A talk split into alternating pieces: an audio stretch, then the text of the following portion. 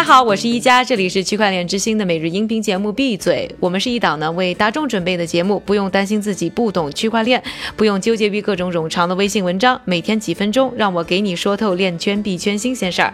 今天是二零一八年的九月十日，星期一，大家早上好。最近啊，币价跌得很惨，但前十种币当中呢，应该算以太坊和 EOS 跌得最惨。之前我们节目呢曾经说过啊，EOS 呢呼声很高，很大程度是因为相比于以太坊。如果要在 EOS 上创建 DApp，就是去中心化的应用，没有交易手续费，而且呢，处理能力和处理速度等更强。那这几点呢，已经吸引了不少的 DApp 的开发者，考虑是否要转移到 EOS 的平台上，或者已经开始在 EOS 上去建立他们的 DApp。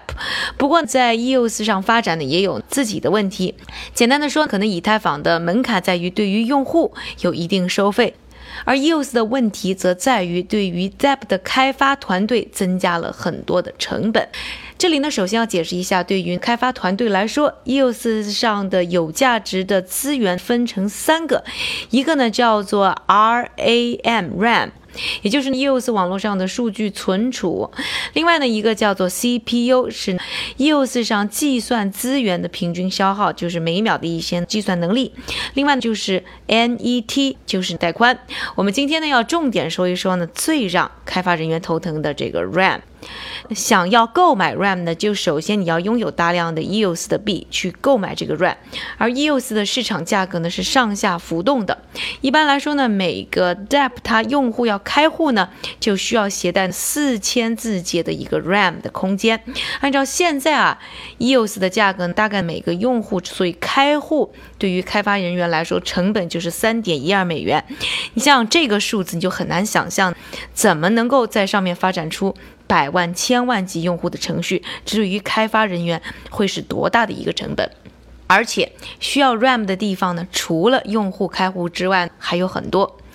就拿最近在 EOS 上发布的一款叫做 Panda Fun 的游戏举例，他们用一万个 EOS 呢购买了 RAM，相当于六点五万美元，还用了一万个 EOS 呢购买了 CPU，用一千个 EOS 购买刚才讲到的 NET 带宽。不过 Panda Fun 的创始团队也表示，他们购买的大部分的 RAM 呢是用在未来的通证销售上，实际游戏的开发用的还并不是很多。相比之下呢，以太坊上去部署智能合约的成本呢，可以在一到一百美元之间。虽然说 EOS 的钱呢不直接是向用户收取的，但是如果 EOS 的 DApp 开发团队面临的成本提高了，迟早也会转嫁到用户身上，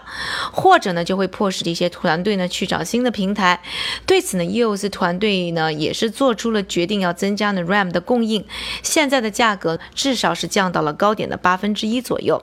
那除了成本高，脆弱呢又是 RAM 的另一个问题。今年八月就有攻击者利用一个通知的功能。把没用的数据填满其他人的 RAM 资源，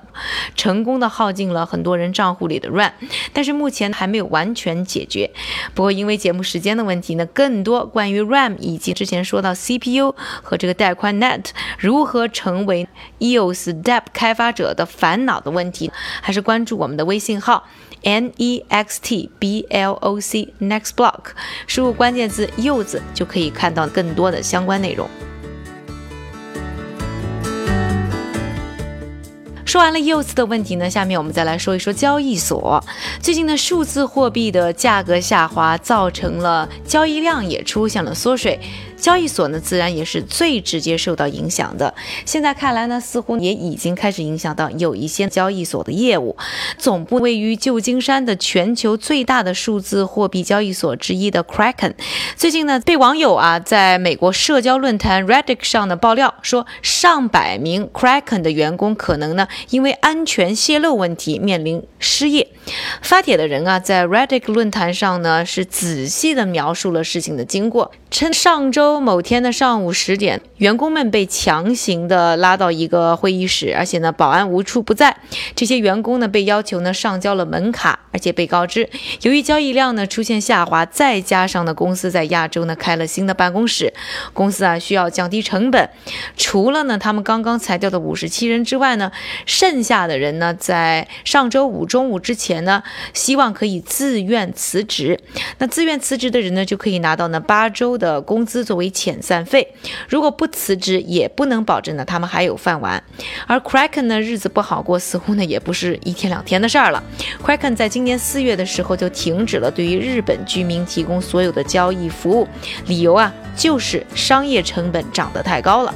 不过呢，Kraken 的首席执行官杰西·鲍威尔呢，随后呢就否认了网上呢说他们解雇数百员工的传言，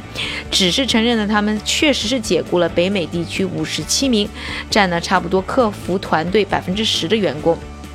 他同时呢还否认了帖子上盛传的安全漏洞的问题，并表示啊，这五十七人被裁呢是为了降低成本，配合呢行业的增长步伐。还表示呢，Kraken 目前仍然是在各个领域招兵买马，计划在年底他们总共的员工人数依然能达到一千名。说完了我们今天两个重点的话题，下面的时间还是交给韭菜哥，他为大家准备了一组呢链圈币圈的快讯，还会和大家更新一下最新的币价走势。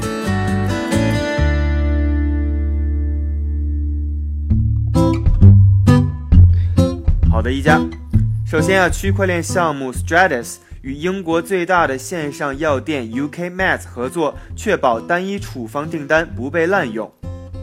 第二条消息，私人调解和仲裁服务提供商 JAMS 正在进行智能合约、区块链和加密货币的相关实践，旨在解决针对区块链的特定纠纷。第三条消息，美国职业棒球大联盟球队洛杉矶道奇表示，他们正在举办，据说是第一次在体育活动中赠送数字货币的活动。第一批进入到体育场的四万名球迷将获得一张带有密码的卡片，可以让大家有机会从他们的以太坊钱包里下载球员形象制作的数字人偶。接下来我们再来看一组链圈的报告。数据显示，九月份前十天，ICO 共筹集五百八十二点五四万美元的资金，整个月的前景都十分的暗淡。而到目前为止啊，八月份已经是今年 ICO 筹款最少的一个月，一共只筹集了三点三七亿美元。今天的币圈链圈名人点评来自 eToro 的创始人兼首席执行官 Uni Asia。他表示，人们更多将 ETF 视为是美国证券交易委员会的一项协议，而比特币 ETF 不会对市场实际持股产生重大的影响。最后，还是来关注一下币价的走势。根据 Coin Market Cap 的数据，截至北京时间九月十日零点的二十四小时，排名前一百的数字货币中，下滑者居多。其中，以太坊已经跌到了两百美元以下，而比特币的价格在六千四百美元左右徘徊。感谢韭菜哥的分享，也感谢各位的收听，我是一加，明天记得和我继续一起闭嘴，区块链之星，还原区块链最真的样子。